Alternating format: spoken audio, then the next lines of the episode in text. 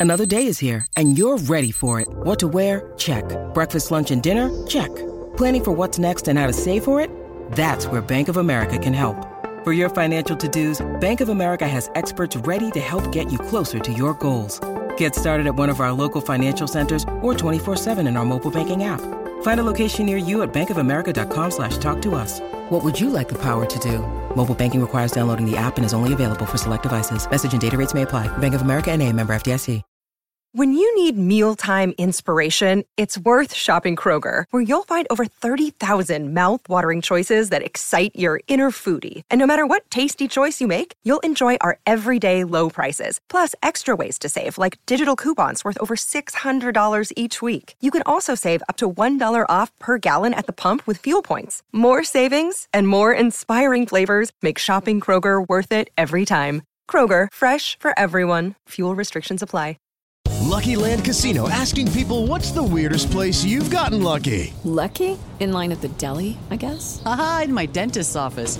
More than once, actually. Do I have to say? Yes, you do. In the car before my kids' PTA meeting. Really? Yes. Excuse me, what's the weirdest place you've gotten lucky? I never win and tell. Well, there you have it. You can get lucky anywhere playing at LuckyLandSlots.com. Play for free right now. Are you feeling lucky? No purchase necessary. Void where prohibited by law. 18 plus. Terms and conditions apply. See website for details. Shopify presents cool sheets from AHA to lying awake while you bake isn't cool. I suffered from the wrong kind of hot in bed, heat-induced insomnia. That was my aha moment. Bed sheets that keep you cool. Then I thought, how do I even sell bed sheets? That's when I had the idea that made it all possible signing up on Shopify. With the help of Shopify's intuitive online store creator, I started selling sustainable bamboo sheets that keep cool year round. And my cool idea became a reality. Hot sleepers around the world rejoice. Shopify makes it simple to keep your cool while starting and growing your business. Start selling with Shopify today and join the commerce platform powering millions of businesses worldwide. From aha to anything is possible. This is Possibility, powered by Shopify. Start selling online today. Sign up for a free trial at shopify.com slash free 22. Shopify.com slash free 22.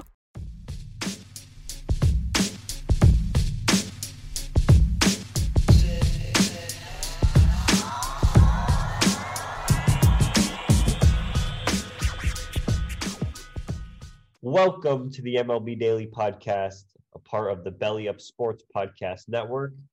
I am Brandon Karam, alongside Belly Up Sports Boston Red Sox beat writer LJ LaFiora.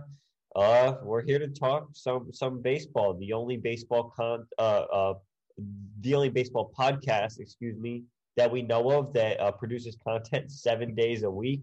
Uh, yeah, you know, I'd say we're mostly baseball, mostly you know whatever. A good chunk of baseball. Yeah, a good chunk of baseball every day. But uh, Oh, LJ, I think now is a good time to announce because this episode will be coming out on Thursday, which is the day one of the NFL draft, that we will be making an appearance not today, Thursday, but Friday. Uh, would you like to uh, break that down cause, and get all the, the details in there? Because I did not do a good job explaining. Um, yeah, so we are going to be joining the fantasy football one of the belly up sports fantasy football groups is going to be doing a full all-encompassing nfl draft coverage this weekend. All three days they'll have people all sorts of different people coming in as guest commentators throughout for all the different picks. A lot of guy a lot of people from both inside belly up and outside have a lot of expertise so we will be coming on in on Friday for picks 45 through 50. And we will be uh, very excited to share our NFL opinions with you guys, seeing we don't get to do that very much here. And I'm looking forward to it, Brandon. Definitely check us out. We'll be tweeting that link out and everything once we have it for that day and the day before and such. Well, today, I mean. Yeah, so you know, very. It uh, should be a nice change of pace, especially because there isn't a lot of um, MLB games on today, Thursday. Uh, so I'll be watching the NFL draft, definitely seeing what my Giants can do. And uh, yeah, it should be exciting. I'm going to be uh, watching a lot of that live stream because so many different people from a belly up will be joining uh, during that. So it should be great. But uh, LJ, what do you say we get into the game recaps for April 29th? Yeah, let's do it. First up, we're going to go with the Red April Sox. 28th. Excuse me. I 28th. forgot Yes, already. 29th episode. Uh, another well pitched matchup between the Red Sox and Mets finds its decision in the top of the second. A Xander Bogaerts double was fol- followed in at bat later by Christian Vázquez, hitting a double into the right center gap off a high and outside fastball. Your final score 1 0 Red Sox. Give the win to Nick Pivetta, his third of the year. He went five innings, allowing no earned runs and striking out seven batters. Brandon, he's got a 2.81 ERA on the season. The loss will be given to Jacob Jacob Degrom, who's now two and two. He went six innings, allowing one earned run and nine strikeouts. The save will go to Matt Barnes, his sixth on the year. Today, Martin Perez will take on Kyle Gibson in Texas, while the Mets get an off day before they travel to Philadelphia. Uh, Jacob DeGrom now two and two on the year with a 0.51 ERA. Uh, LJ, if this was not a typical Jacob DeGrom start, I'm not sure what was. His offense gets him two hits, uh, and they lose one nothing, and he pitches pretty much a gem. I mean, six innings. They had to pinch hit for him to try to get some offense going there. Uh, yeah, I, I don't know. Yeah, I honestly I think this one is less uh, maybe uh, again just trying not to be biased here, less like completely surprised than I should be here. First off, Nick Pivetta has been pitching great of late. You cannot deny that. He has really turned turned things around with the change of scenery to Boston. That 2.81 ERA over I think it's now what, 5 starts, 6 starts? however many he's he's he's pitched every time through the rotation so whatever that would be now um got getting to that 3 and 0 mark so i'm while while I, I certainly was not expecting one hit from him in this game i'm certainly not surprised by seeing a one or two run or one a quality start out of him. What would have been a quality start. I'm not surprised by that. Overall, though, I mean, the Mets should have had more urgency than they did because right now, especially, of course, hindsight is 2020, but you look at the guys that they brought in. Again, Brandon isn't going to like me for saying this because he seems to be manstrating over this Red Sox team right now. But um, Garrett Whitlock has pitched absolutely fantastic, being that kind of middle to long relief role for the Red Sox. Hasn't allowed a run so far this year, still has that zero ERA and has just looked really sharp since spring training. Ottavino, with a couple of a couple exceptions, has looked really solid, like a solid setup man all through this year. And Matt Barnes has been fantastic thus far. So when you're looking at a bullpen that was largely fresh, I mean, you think the only other guy that you would have probably seen in the game if you were only going to give Garrett Whitlock one inning would be somebody like Sawamura. So, but other than that, these are probably three of your best four relievers right now. You have to have more urgency with Pivetta on the mound to score because it's going to become so much harder when these guys are most likely going to come up in a close game. Yeah, you know, uh, I think that that's a great point because we saw the same thing with the the Yankees, uh, specifically that Rays series uh, two weeks ago uh, over that weekend. Uh, there's just it's very easy to tell when there's not a lot of energy on a certain game day. And for the Mets tonight, I watched a, lot of this game. Uh, there was just no intensity at the plate. There was it was just like a lack of effort almost. And you're absolutely right, LJ. If you when you have a the starter out there like Nick Pivetta, who is pitching very good this year and did pitch very good tonight, you need to be taking pitches. You need to be working the count. And the Mets didn't really do that. I mean, yes, they draw three walks, but Their top three goes a combined uh, one for 10 tonight. They only get two hits the whole night. Just no no real urgency at the plate. And then those last two innings, I mean, Ottavino and Matt Barnes absolutely shut them down. Like those were two very non-competitive uh, innings of hitting from the Mets. So yeah, uh, really rough game for them. Uh, Red Sox squeak out a nice win versus Jacob DeGrom. I mean, certainly LJ, when uh, you looked at this pitching matchup, you I'm, I'm, sure you weren't feeling the the greatest, but hey, you guys got the hits when it mattered, and that's all that really does matter. I have to be honest, and then I've got one more thought after that. When I was talking to a Mets uh, Mets fan friend I have the other day, I was predicting a maybe a four to three Red Sox loss in the game. I was I always thought that this would be a low scoring game. I did not see it being one nothing. But actually it's two things I have to say here because this might be just and this is me kind of making another statement about how much I love this team. But Brandon, you're seeing a lot with this team of that moxie that the 2018 team had. I'm not saying they're at the same level as the 2018. team. This team is not nearly as deep as that team, nor as talented. But you're seeing those same types of the same confidence, the same demeanor. And when you have guys playing like that, you're not going to see silly mistakes going to be made. You're going to see good approaches made throughout the day, and they're not going to beat themselves. And so that's just really exciting to see. But yeah, this is certainly a missed opportunity for the Mets.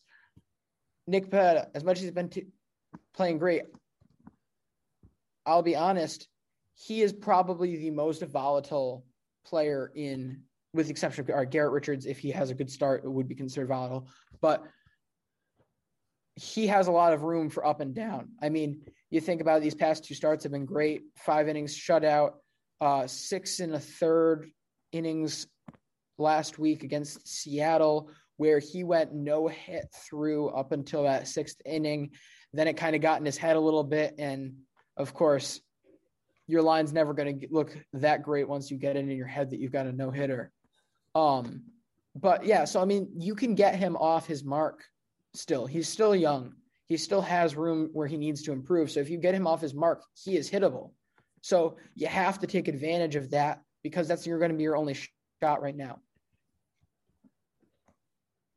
Yeah, I mean, totally agree. Uh, you know this this this Mets team. I hope at some point they can give Jacob Degrom some some run support. Uh, he could potentially be having one of the best pitching seasons ever, and he might not win 15 games, which would be a real shame uh, if that happens. I just hope at some point they can get run support, or else then like because he's locked into this contract for so long, like eventually they're they're they're going to start scoring runs for him. But I imagine it just must be incredibly frustrating for him to like have have had so many starts like this.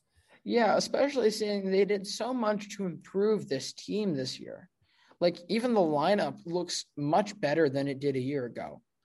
So you would think that they would, if this is supposed to be a competitive team that is vying for the division this year, potentially even playing for the World Series, you have to be able to get runs with your best guy on the mound. You can't be dropping these games. It's like we were saying a lot with the Yankees early when they were dropping games with Gerrit Cole on the mound, and he's out here putting up 1.9 WAR and getting losses. Like you cannot afford early in the season to just lose these games. You can drop games, but these should be no brainer wins throughout the season and is like to me is a neg is like a minus two wins for a team that like it's going to be so much harder to climb out of the hole if you make a hole later in the season if you're not able to win with your best guy. Absolutely agree uh, with that. But uh, let's move on to the second game that we're going to talk about the Twins and the Indians. The Twins offense was hot early. They scored seven runs in the first three innings. Byron Buxton goes deep uh, for his eighth home run of the year, along with Josh Donaldson and Jorge Polanco. They all go yard in the first inning. The Twins would get a homer from Willians Astudillo, and then two home runs from Mitch Garver, and they win 10 to 2. Give the win to Jay Happ, now 2 0 on the year. Strong seven innings of four hit, two run ball, striking out three. The loss to Logan Allen, who's now one and four. He only goes one and a third, allowing five hits and six runs. These two teams are off today with Minnesota hosting Kansas City and Cleveland traveling to Chicago to take on the White Sox on Friday. Marlins and the Brewers. Yeah, so the Marlins played the Brewers in Brandon. You'll never guess what happened. What? Tied two to two. Jesus Aguilar hits another dinger, this time for three runs. Miami added another run late to win six to two give the win to Sandy Alcantara, his first on the year. He's one and two. He went seven innings, allowing two earned runs. And the loss will be given to Zack Godley. He went three innings, allowing three earned runs and striking out five batters. The Brewers' Eric Lauer will take on Trevor Bauer of the Dodgers, while Miami gets an off day before playing the Nationals. On to the Yankees and the Orioles. For a second night in a row, the Yankees' bats were hot they got on the board with a Mike Ford home run in the second inning. After a Gleyber Torres single, Gio Urshela would hit a three run home run, by far the hottest hitter on the team in this last week, and that made it 5 0 Yankees. Clint Frazier would add on with a home run in the eighth, and the Yankees win 7 0. Give the win to Domingo Germán, who's now 2 and 2, he goes seven innings, allowing three hits and six strikeouts. Really nice bounce back start from him. The loss to Dean Kremer, who's now 0 2, four to third, 10 hits and six runs. Rough outing for the right hander. These two teams will meet today at 105, and it will be Jordan Montgomery taking on Jorge Lopez. Yeah, Brandon, of course, you can give me your thoughts, but I just, all right, wait. Yeah, let me now, now that I've rethought it, I don't feel bad, but it's too bad for Yankees fans that Domingo Germán lost that time where when he did. I mean, he was really at the top of his game. He was improving so much back in 2019, and then having, of course, the well-deserved uh, suspension thrown in there, just really stunts a guy's growth, not being able to get out on the mound and pitch against big leaguers.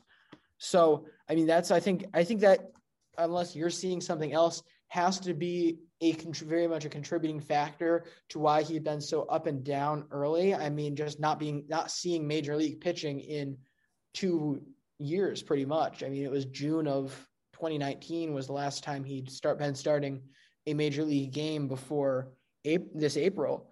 So that just that really hurts for a guy who could have been a very nice pitcher in this rotation for a while is now looking more like a back end kind of if he if he performs great if he doesn't he doesn't.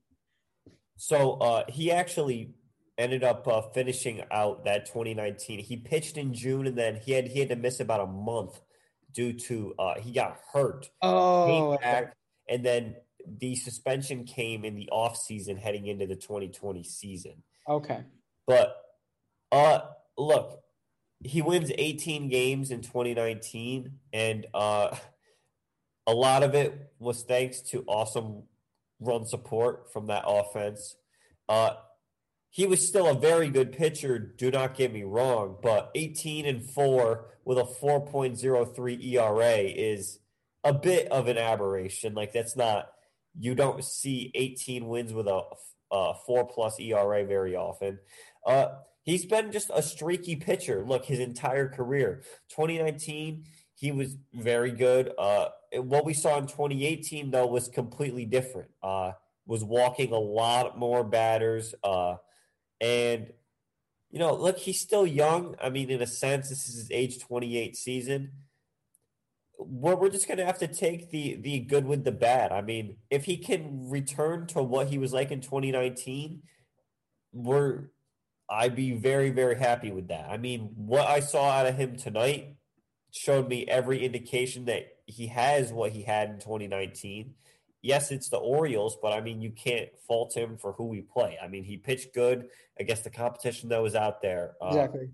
So yeah, I I'm certainly look if if he comes back and is, is able to pitch well, uh, i am going to take it. I, am I'm not going to be mad. Look, I've been mad about him for his personal actions. I think everyone has a right to be and just like not a fan of him. But as in what he does on on the baseball field uh, is how I determine whether or not I'm a big fan of him in a sense.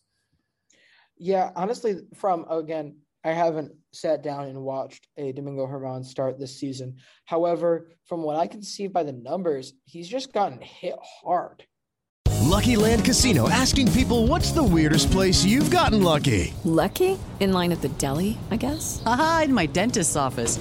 More than once, actually. Do I have to say? Yes, you do. In the car before my kids' PTA meeting. Really? Yes. Excuse me, what's the weirdest place you've gotten lucky? I never win and tell. Well, there you have it. You can get lucky anywhere playing at LuckyLandSlots.com. Play for free right now. Are you feeling lucky? No purchase necessary. Void where prohibited by law. 18 plus. Terms and conditions apply. See website for details. Lucky Land Casino asking people what's the weirdest place you've gotten lucky? Lucky? In line at the deli, I guess? Aha, in my dentist's office. More than once, actually. Do I have to say? Yes, you do. In the car before my kids' PTA meeting. Really? Yes. Excuse me, what's the weirdest place you've gotten lucky? I never win and tell. Well, there you have it. You can get lucky anywhere playing at LuckyLandSlots.com. Play for free right now. Are you feeling lucky? No purchase necessary. Void where prohibited by law. 18 plus. Terms and conditions apply. See website for details. Like when he when he's getting hit, it's getting ha- hammered.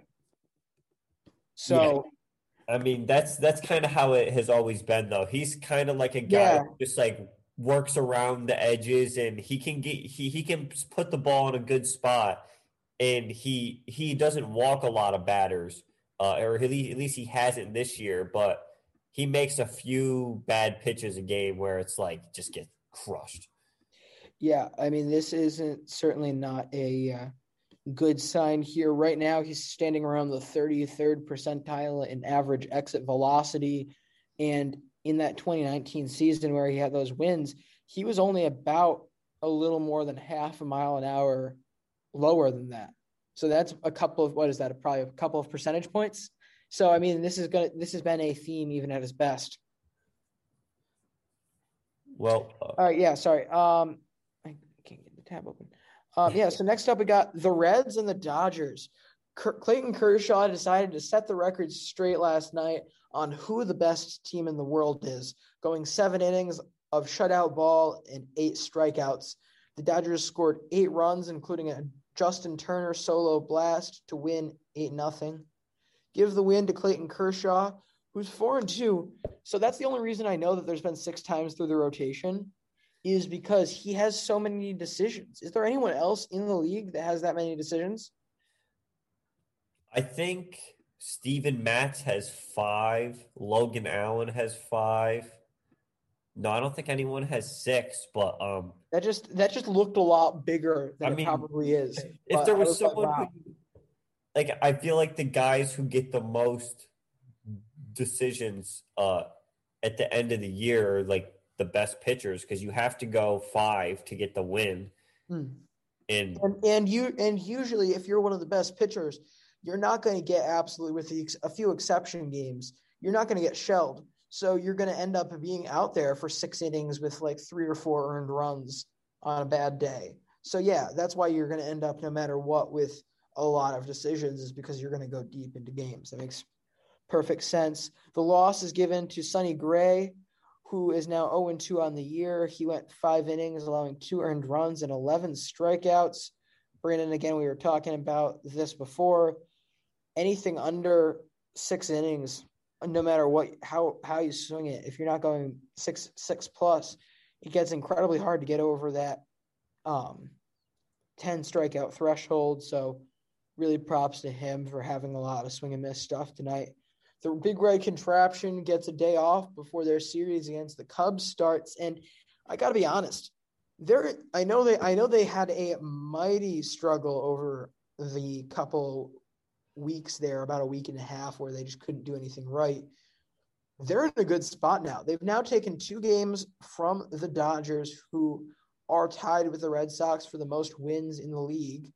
And and you got to be feeling good. Yeah, you've got to be feeling good about that. And then you're going up against the Cubs, who could eat could easily I could easily see with the way that they've been playing right now, them being kind of like the flex tape of teams for National League teams.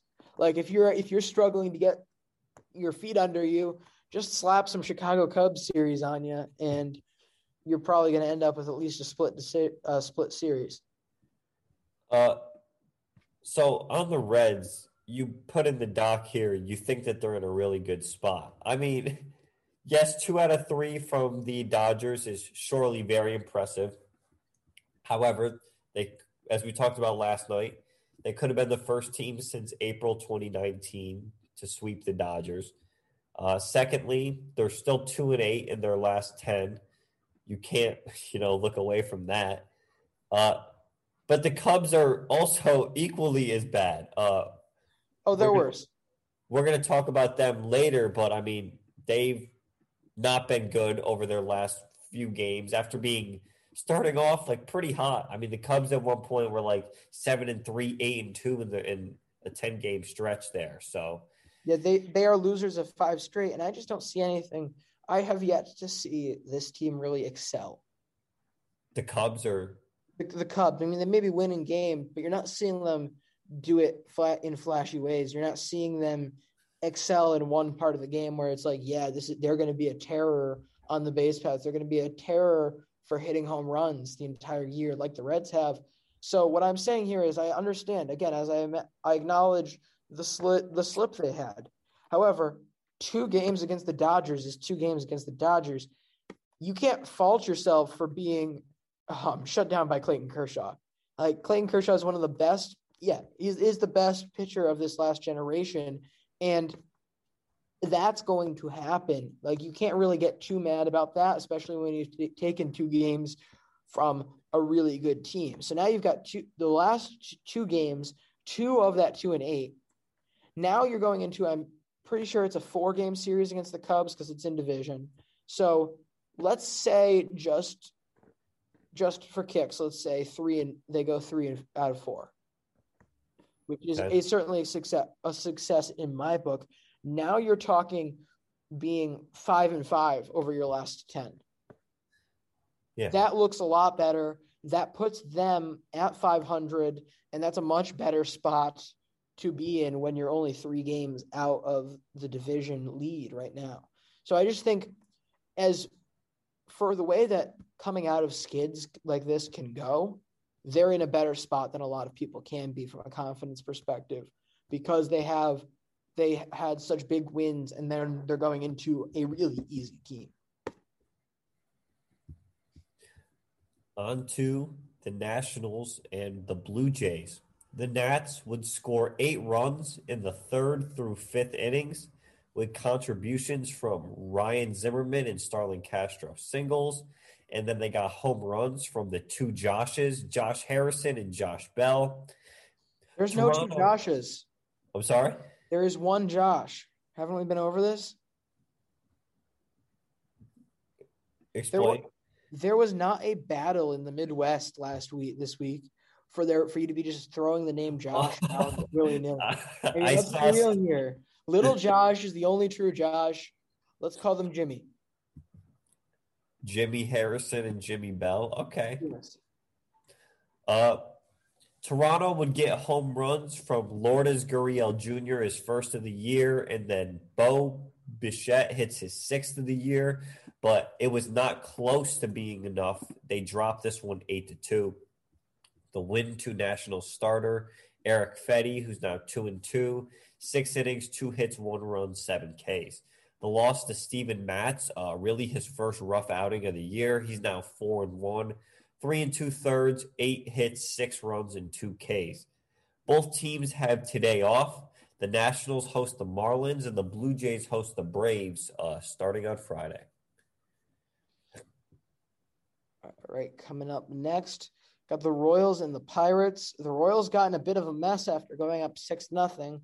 Mike Minor got in some trouble in the middle innings, and all of a sudden its six five Royals, but they inevitably pull away to win nine to six. Give the win to Kyle Zimmer out of the pen. The loss will be given to Mitch Keller, who went two and a third of an inning, allowing four earned runs. And the save will be given to Jimmy Staumont, his third of the year. Both, both teams will be off today. I like how we're just going to call every Josh Jimmy now. They're all, they're all Jimmy. All right. A's of Rays.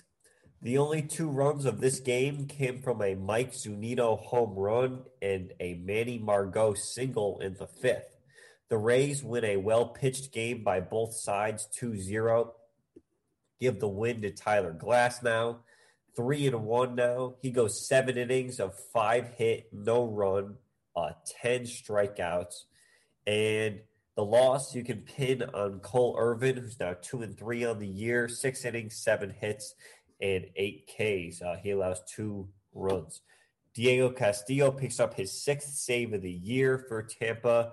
These two play again today. It will be Chris Bassitt, and he will be facing Shane McClanahan, who made his major league debut in the postseason last year. And now he will be making his regular season debut as a starter for the Rays. He, when he made his a, a, a debut in the postseason last year, he was a relief pitcher, but the Rays are going to try him at starter today. So, uh, yeah, that should be interesting. Very interesting. Um, next up, we got the Cubs and the Braves. Atlanta had five home runs in the game today, Brandon, including Freddie Freeman's seventh and a solo blast by none other than starter Huascar Ynoa, after which he was promptly given the silent treatment by his entire team.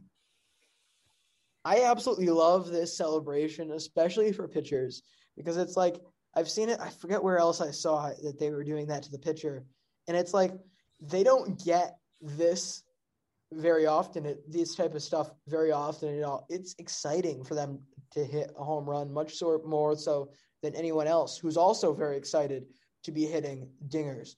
So when a pitcher rakes, when a pitcher hits a dinger, they're going to want to celebrate. And then all of a sudden, no one seems to be paying attention or caring when they get back in the dugout. And then all of a sudden, it all erupts. And I just think it's just the greatest payoff you could give the pitcher in that moment. It's a great celebration. I mean, we've seen it used for guys who hit their first career home run as well. Uh, one of the best, uh, uh, just sort of baseball things that you can only see in the MLB.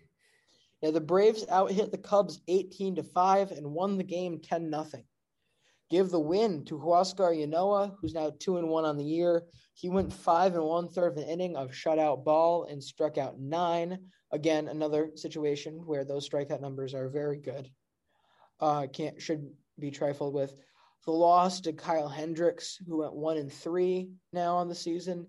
He went three and two thirds of an inning, allowing seven earned runs. Adbert Alzolay for the Cubs and Bryce Wilson for the Braves will face off in the series finale. LJ, I'm surprised that you you didn't mention uh, Freddie Freeman was four for five today.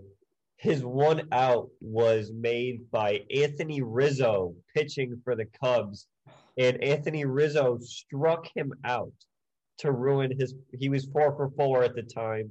Freeman steps up and strikes out. Uh, is struck out by the first baseman. So gotta love position players pitching just way more often now than ever. I mean, it just seems like we see it so frequently now. It's like at least once like every three or four days that oh, that one of these. Oh, certainly. I honestly think it's kind of smart. I mean, if you're, I mean, certainly not in the way that Tony La Russa used it a couple weeks, a week or so ago against the Red Sox that was that was a winnable game still. It was only like a three or four one run de- uh, i think it was a four run deficit. Like they weren't out of that game. I didn't i didn't see the reason for them to do that by any means. But if you're down significantly late why waste the arm right now? The other thing i think we're going to see is we're going to see more guys that can actually pitch and they're going to actually start to focus on this a bit in the minor leagues giving them random outings maybe giving them some bullpen work on the side because you think about how helpful it is to have guys like um, on the Padres Cronenworth Cronin, uh, Jake Cronenworth yes um, Jake Cronenworth Yermin Mercedes who are able to pitch pretty well. I mean, Jake Cronenworth more than a lot of guys.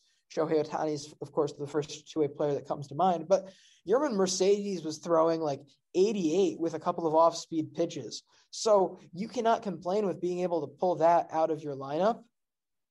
Like, why wouldn't why wouldn't you want to have that extra flexibility? Yeah, I mean, it's the future of baseball.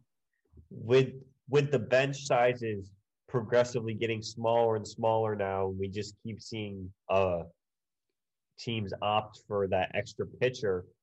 We, you know, it seems like now if you want to be on an MLB bench, you have to be able to play more than one position in the field and you need to be able to have a good bat.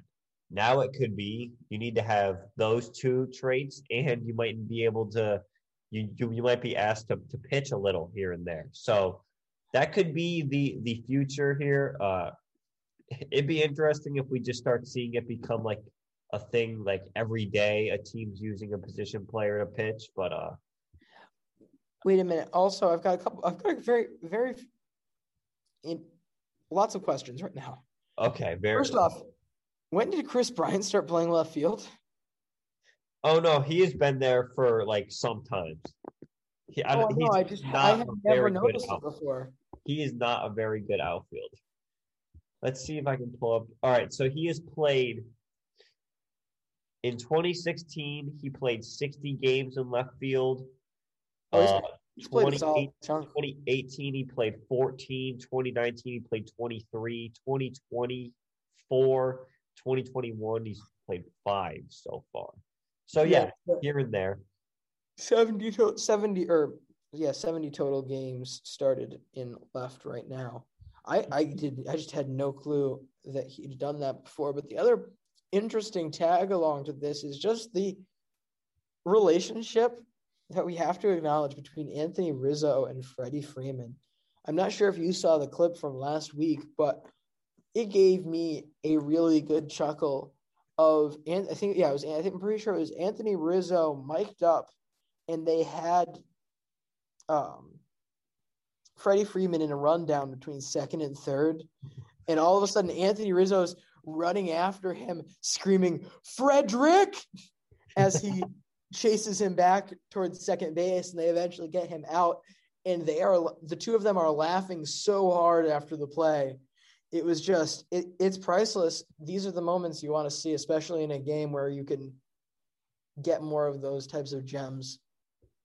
Yeah, I think that they need to uh put them mic'd up on on more baseball players because there's so much casual conversation that happens during the game that's not like other sports. When there being so much downtime in between pitching like i want to know what the outfielders are saying to each other. I want to know what the guy who just got the first base and the first baseman are talking about. And you know the mlb they put uh they did a mic'd up thing with mike trout that came out a few days ago uh really good. Go and check it out on the MLB YouTube channel if you haven't. Uh, really good, really entertaining. I think that's the stuff that's going to bring in new fans and make them want to enjoy the game. But uh, well, the other thing they should do is they need to ramp up the mid-game interviews.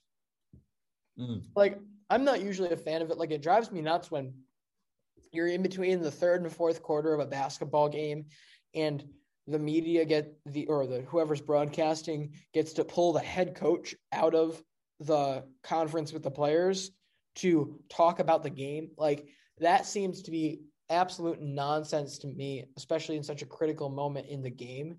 However as you said not only is there a lot of time between pitches you're going to have starting pitchers who have 4 days off in between the times. You you're telling me that ESPN can't get at least two starters a game to talk for an come on and talk for an inning. You're telling me you can't get a guy that's going to be pretty much off the majority of the day, a bench player to sit there and just chat about the game. I want those increased more than I need the on the field stuff because those are some of the funniest things ever.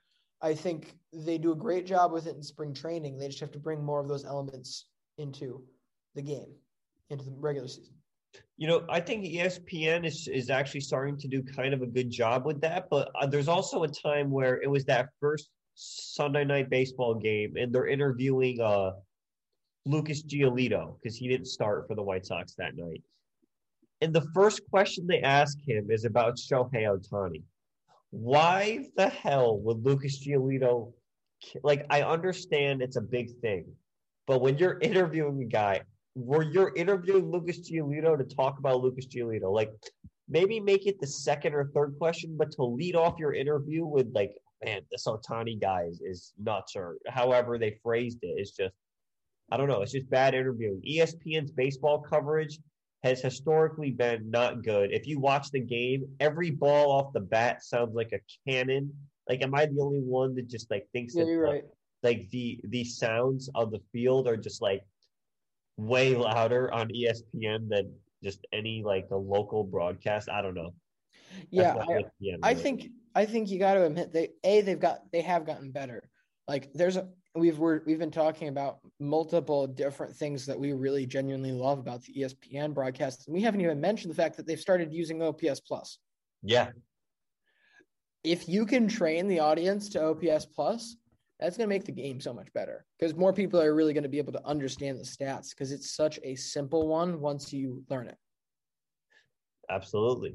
but I have to kind of disagree with you there. I mean, I know it, it's not it's not the question I would lead off with. However, I also wouldn't want to hear a guy talk about himself. I frankly that bores me to death half the time. When you bring a guy on and you're talking only about his performance, how his year is going. No, I lead off with two to three solid questions about the team.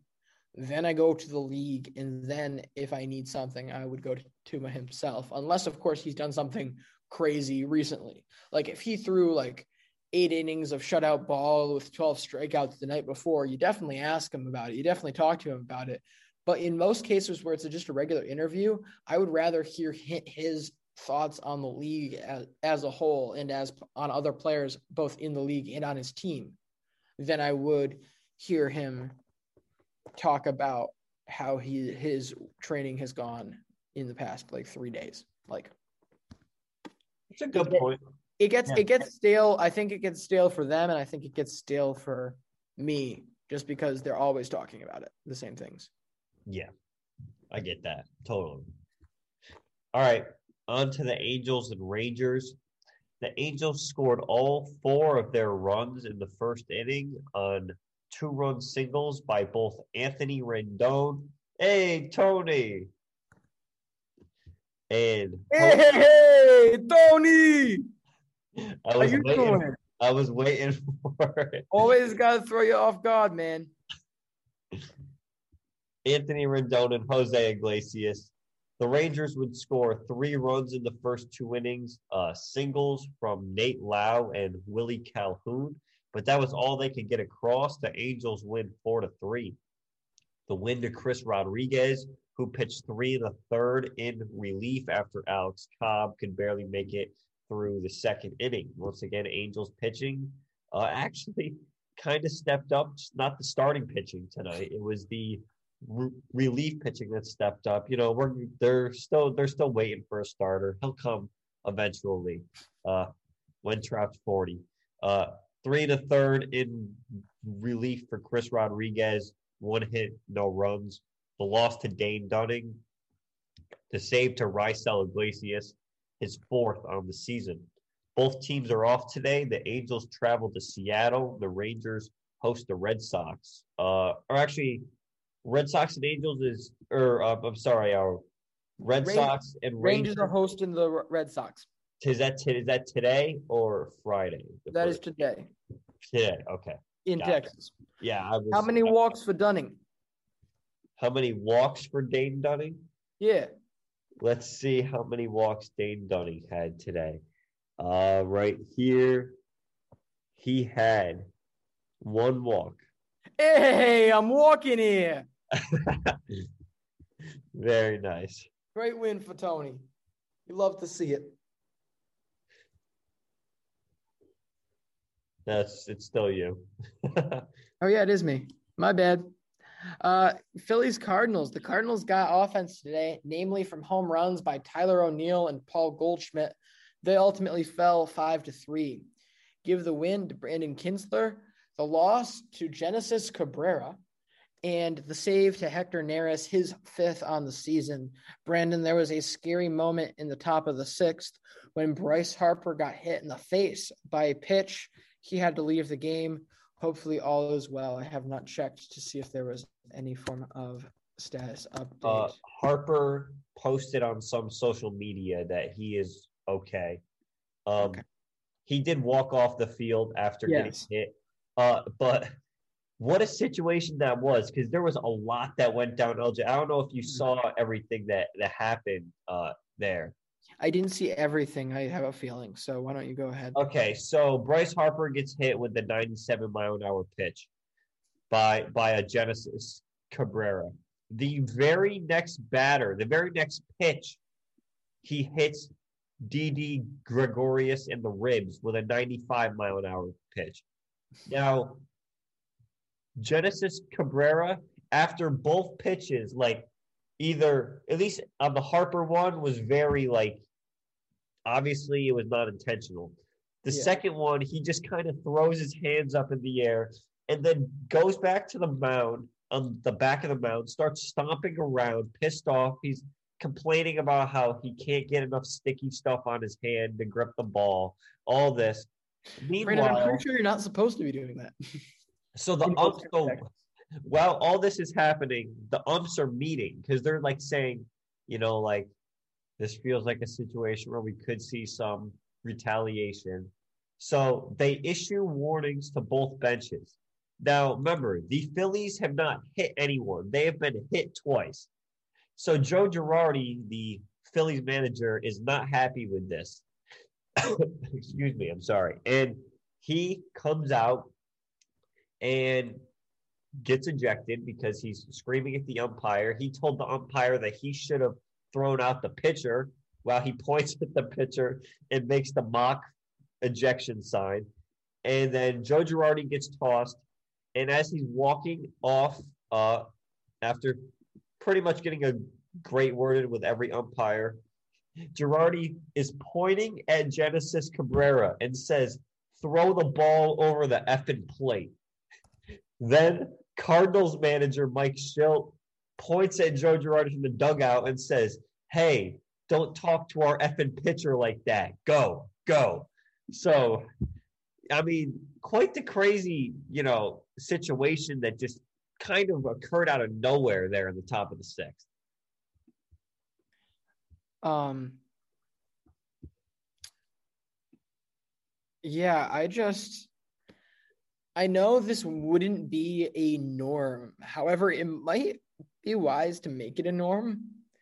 If a guy is showing such blatant control issues, would it be such a terrible thing for them to just throw him out of the game?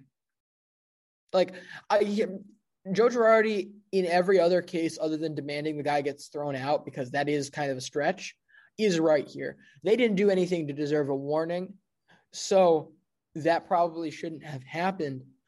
They probably should have just gathered to two managers and made sure it was clear that none of, none of that looked to be appears to them to be violent, and whoever's the next aggressor is considered the full and only aggressor, rather than doing that. But at the same time, from according to Ejections Sports Wikipedia, um, I am unable to find anything in the baseball section here that makes it. Yeah, in baseball, each umpire has a considerable amount of discretion and may eject any player or coach solely for his own judgment of unsportsmanlike conduct. That can easily um, count as that because I mean, when you think of like unsportsmanlike conduct, that kind of uh, moves into the general generalization of it as in like violent acts against another participant that are beyond the sport's generally accepted standards for such acts.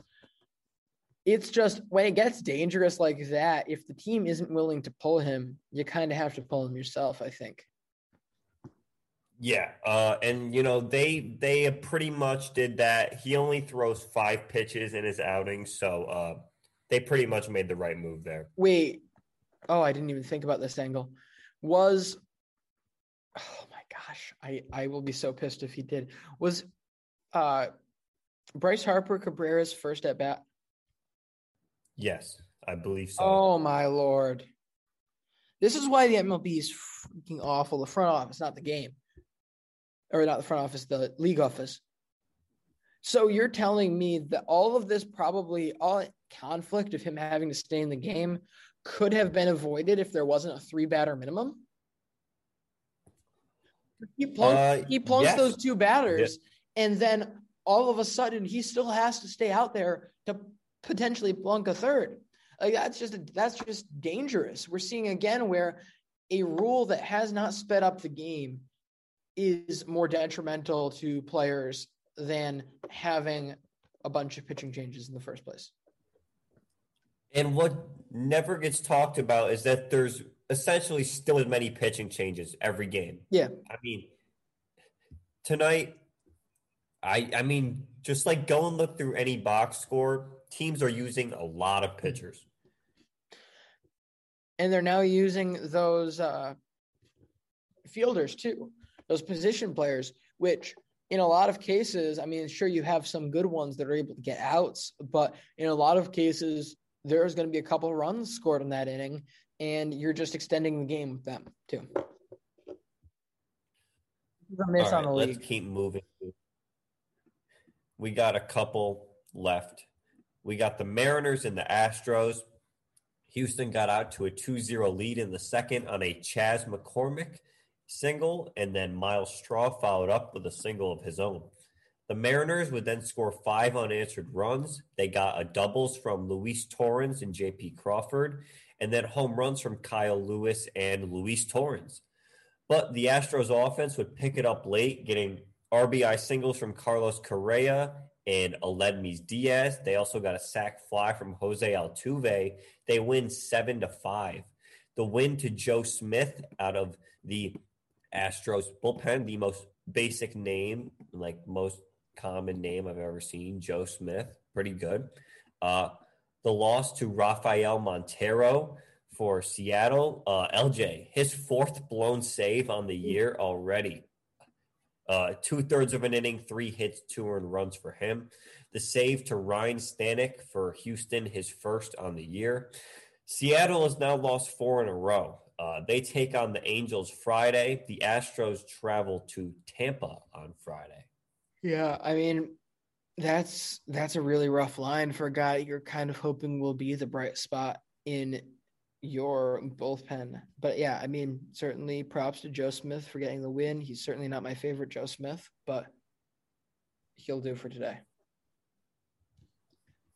All right, Padres and Diamondbacks. Wyatt Mathisen put Arizona up 2 nothing in the fourth, but that could not keep them above water once the Padres unloaded for six runs in the fifth and then a Jake Cronenworth dinger in the sixth put San Diego up 7 to 2. They come out on top in this game 12 to 3 as the final. Give the win to Aaron Northcraft in a game where they did a lot of bullpenning. And the loss will go to Riley Smith of Arizona, who went four innings, allowing three earned runs. The Diamondbacks will start a series against the Rockies today with Luke Weaver on the mound. Next up, of course, we got the Rockies and the Giants now. A big four run second inning and three run seventh propelled San Francisco to a seven to three victory. Give the win to Alex Wood, who's now 3 0 on the year. He went six innings, allowing two earned runs and nine strikeouts. The loss to Germán Marquez, who is now one and two on the year.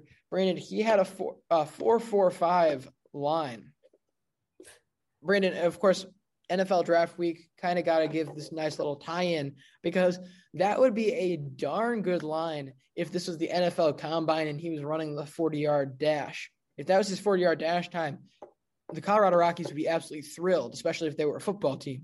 But unfortunately, this was actually a four inning, four earned run, five strikeout line for Germán Marquez. Not ideal. The new addition to the Giants, Mike Tauchman, went three for four with an RBI and one run in today's game. The Giants will take on the Padres on Friday. Yeah, LJ, you mentioned new addition Mike Tauchman on the Giants. Uh, so on what was it Tuesday night, right prior to the Yankee game starting, the Yankees traded Mike Tauchman to the Giants uh, for Wandy Peralta, who is a left-handed reliever, and the Yankees will also receive a player to be named later. Uh, here's what I can say about Mike Tauchman. I mean, when we first picked him up, he looked like an absolute steal. Uh, I think he had close to three WAR in like close maybe 90 games or something when we picked him up, which was like crazy. I mean, he was able to provide real real value in the outfield for us. Could play all three spots. Uh, offensively, he was really good. Uh, look, 2019, that was that year. He was he was really good. Uh, he he did not do well in 2020. Uh, no home runs, close to like a he had a 640 something OPS, not good. Uh, but there was just too many outfielders here that the Yankees had uh, on their roster. I mean, you have Hicks, Judge, Frazier, Gardner, Stanton, and uh, is just kind of the odd man out. So the Yankees will get Wandy Peralta, a guy who started his career with the Reds back in 2016. The Giants got him off of waivers in 2019. Uh, this is a guy who typically he's had trouble keeping runs off the board. Uh, I'm going to be honest. Uh, over 192 innings, he has a 4.72 ERA. You know, it's not spectacular, along with his strikeout to walk percentages of 18.5 and 10.8. So I understand why this trade was made. Was this certainly the highest uh, value you could have got out of, out of Mike Tauchman? Maybe. Uh, certainly wasn't hitting as well this year. And like I said, he had a rough 2020 and a small sample in 2019. So I understand why the trade was made. Uh, excited to see what Wandy Peralta is able is going to be able to bring to the Yankees, who who do need a left-hander there until Zach Britton can come back. Uh, but yeah, that's that's really all I have to say. Yeah, I think you're underselling the other part of that trade, Brandon. I mean, the other guy the Yankees got in this trade has been a very valuable piece in a lot of trades over the years. He's bounced around the league a lot, and I think that's uh, certainly really good value.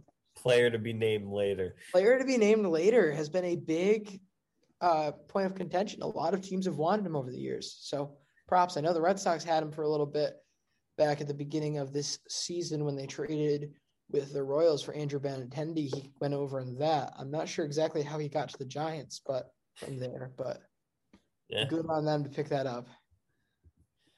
But Brandon, also before we move on, it feels like these Giants starters can't do any wrong.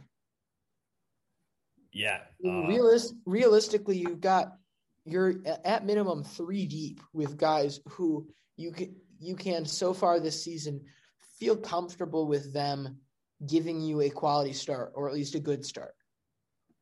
And then yeah. from and then from there, you have a lot of guys that you wouldn't be shocked to see you do that. I mean, Aaron Sanchez, yes, he can have some real bad days, but there was a reason that Houston grabbed him from Toronto a couple of years ago because when he's on, he is on. He was and, one of the best pitchers in the league at one point. Like it wasn't even a debate. Like I remember like thinking like this guy is a top 10 pitcher in the league. His 2016 year was really, really good. I think he led the AL in, in ERA that year. I mean, you're absolutely right. Yes, as well as win loss percentage. He led the league in uh 2016. Wait a minute. A three a three ERA was the league leader? For the AL that For year. The AL, yeah, I know, but like that just seems that's a little that's a little weird to not see somebody under two. I'm in the twos. I mean, I know it's not. I I know it's absolutely not. It's incredibly hard to do that. I think that was the first year that that they juiced the ball, and everyone was was was mad. Oh and right. Again, was going crazy. again. I ask, why is everybody so okay with the league being a part owner of the means of production of their sports equipment? Are they the only league that, that's that's uh that that does that? Does the NBA own Spalding or? Um, I don't think so. But also in in in basketball, how can you screw up a basketball to the point where it helps anything. No, yeah, you can't. Um, yeah, I don't see anything of NBA in Spalding. Um, unless it's like less than ten percent. Kohlberg, Kravis, and Roberts owns about ninety percent of the company. Hmm, okay, so I mean, so yeah, I have a definitely I majority share, but I know that the MLB has a. Is it a majority share in in, in Rawlings? It is not the it is not the majority share, but it's a pretty substantial minority share. Yeah, that's, So like that just that just seems so off in, in in a game where you can legitimately affect it for one side of the ball with just by how you change that ball. I mean, you think about it, basketball. I mean, really, first off, the only thing you can really do to a basketball is, I guess, make it more like the old uh, the rock balls, which would eventually kind of widen into that oblong shape. First off, still, I swear by it. Best grip I will ever see on a basketball is going to be the rock. But I love the rock basketballs. it, it's my it's my favorite. But uh, yeah, you can't really do. My point is like you can't do anything that's going to help one side or the other, Yeah. offense, because everybody's going to be dribbling or trying to defend someone that's dribbling with a oblong ball. In the NFL, you can't like. What would you do? Wait one side of the ball? Like, Because I mean, like air pressure doesn't count because anyone can change that. But there's no, I don't think there is a way that they could make the ball be any more high offense than it can. It's all about the user. In baseball, the ball does so much. I mean, you look at it. That that's why teams are putting in humidors to keep the keep everything even. Like there's so much that can happen with the ball that it doesn't seem right that the league is at all involved in what who's making them. LJ, let's get on to the PPP. Particular players people might care about. Uh, I'll let you take this first one here because uh, you want to talk about a pitcher who rakes. Yeah, I'll go for a little while here. Actually, yeah, pitchers who rake. Huascar Ynoa with a home run on the day. Very exciting for him. Of course, you know, Brandon, these guys do not get at bats very often. You're thinking at best, a guy, a starter, if he goes deep in a game, might get three at bats in that game. Yeah. One one of them at best, at best, will be a hit. And you're only getting in the lineup every fifth day. So the odds of you hitting one, even if you're a good hitting pitcher, are so incredibly low. So it's just really special to see these and then to also have a really good game around that too. Five shutout innings with nine strikeouts is not shabby by any means. No, and that's for my fantasy team. Uh, now, question real quick: Do I get credit for that home run No. that he hit? I do not. No, it's absolutely brutal. Yeah, I know. It's it stinks, Wow. and you know it's one of those things with Sho- Oh. with Shohei Ohtani too, where you have to pick which side of the ball you're going to choose him on each day in fantasy. Mm. And so, like, even if he even if he is in the lineup as a pitcher and they forego the DH like they have been, you're not going to get the points for him hitting a home run in that game. You're just going to get whatever he has on the mound. Got it. Got it. On to some more dominant pitching performances here, Brandon. Clayton Kershaw turns back the clock a little bit, shows why he's been so good for so long. Seven innings of shutout ball with eight strikeouts. He, even when he has, I mean, there's no, there's no doubting the fact that he has slowed down just a touch with age, but that really hardly seems to be uh, affecting his ability to be a top-notch pitcher in the league. Uh, I'm gonna disagree with you saying he's slowed. He slowed down because I saw a stat on Twitter today uh, that I have to read out that I just remembered from John Wiseman uh, on Twitter. Clayton Kershaw has pitched 993 innings for the Dodgers since the last time he won the Cy Young Award. His ERA since last winning the award is 2.36. He just gets it, it's like he just It's voter fatigue.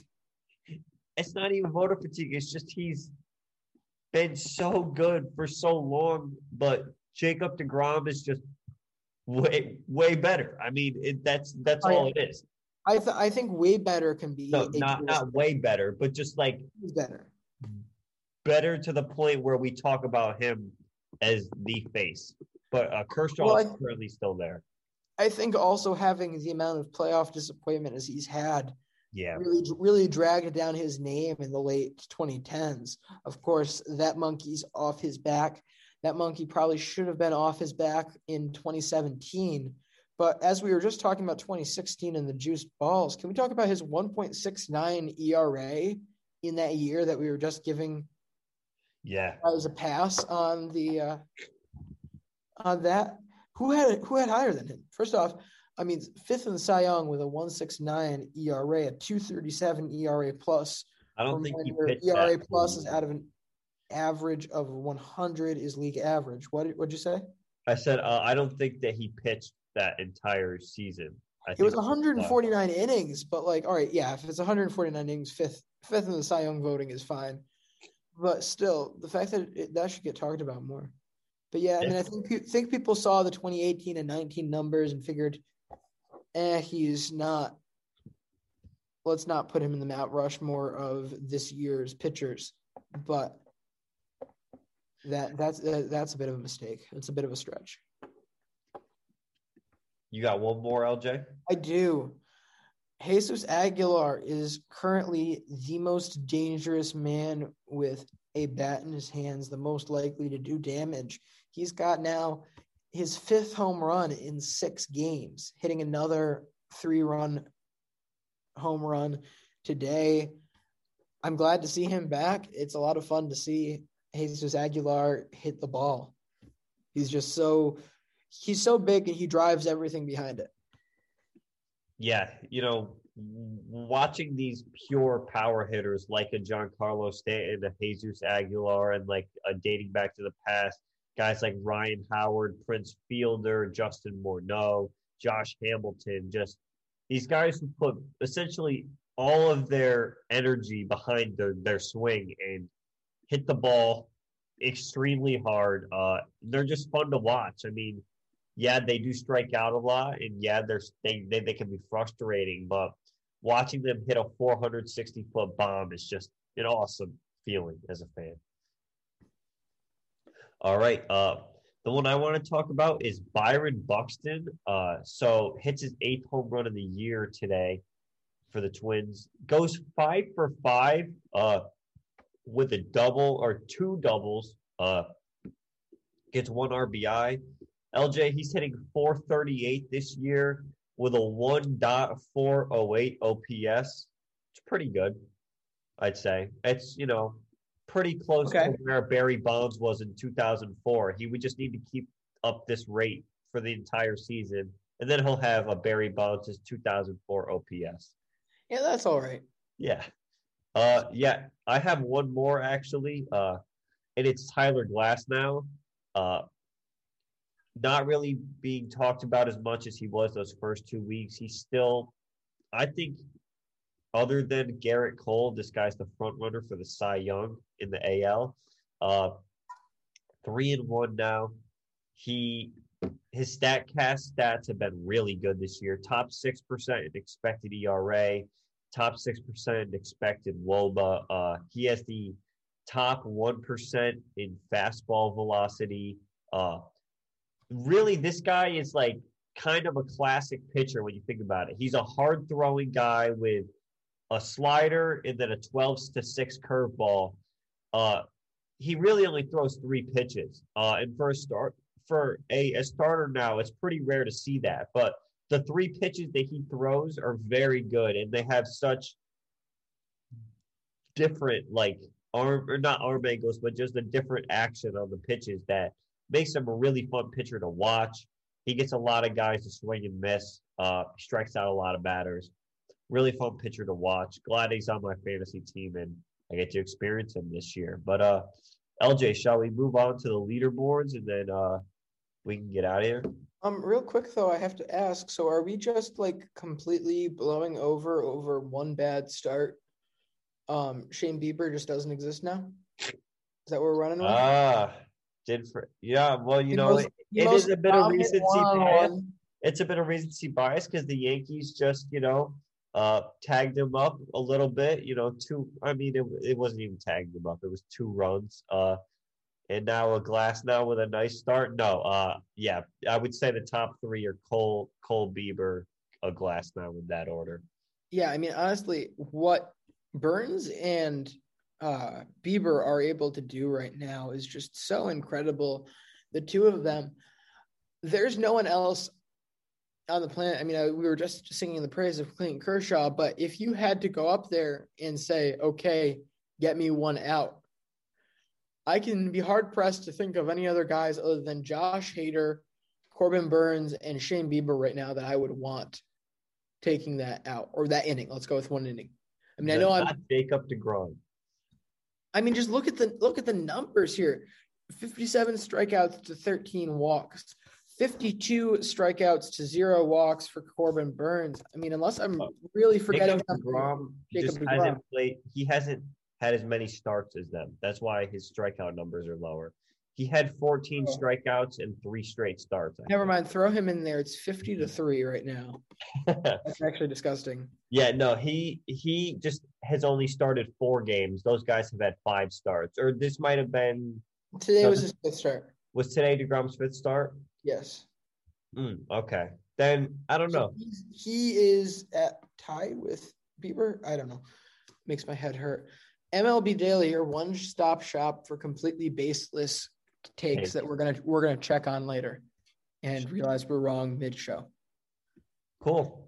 Uh leaderboards and then we'll get out of here. I was planning on doing one more thing, but it's not important. We'll wait till tomorrow to see uh, if it happens. Uh it was just Anibal Sanchez had a little bit of like a tryout deal uh last week. There were some teams there. Uh he sh- might be signing this week, so just keeping tabs on that. But let's do the leaderboards and we'll get out of here. War for hitters, Trout, Acuna, Vlad Jr., and that is 1.9 for Trout, 1.8 for Acuna, 1.7 for Vlad. War for pitchers, starters, Jacob DeGrom at 2.1 retakes the lead. Gerrit Cole, 1.9, Corbin Burnes, 1.8. War for relievers, Matt Barnes ties James Karinchak now with 0.7.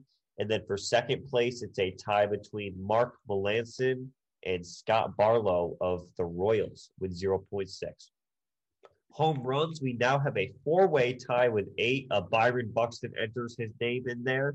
So it is uh, Byron Buxton, Ronald Acuna, Rhys Hoskins, and Ryan McMahon.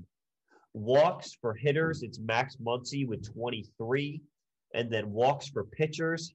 Uh, LJ, this is what I talked to you a little bit about prior to the show.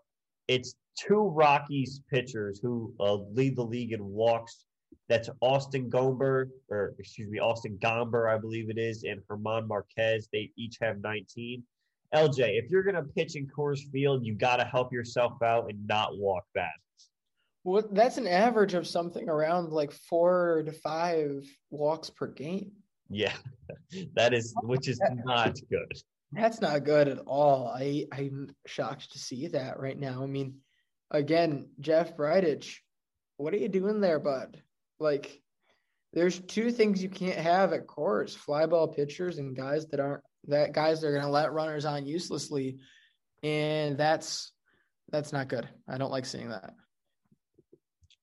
Well, that is going to do it for episode I believe this is 61 of the MLB Daily Podcast. Make sure that you're following all the Twitter accounts that you need to at Belly Up Sports, at Belly Up Podcast for great sports content every single day. Of course, at MLB Daily Pod is our official show Twitter. Make sure that you go and give us a follow there. Uh, and then LJ and I LJ's at LJ underscore VP underscore La Fiora, and I'm at Brandon underscore Karam.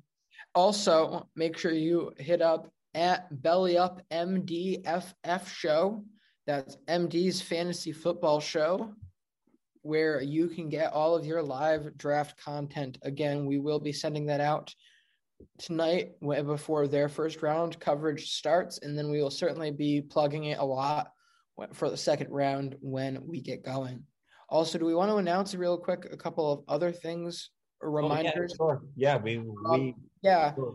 We've got just real quick, we've got Bat the Bat Flip podcast coming on for Saturday's discussion. We'll be able to talk a little baseball with them. So we're very excited for that.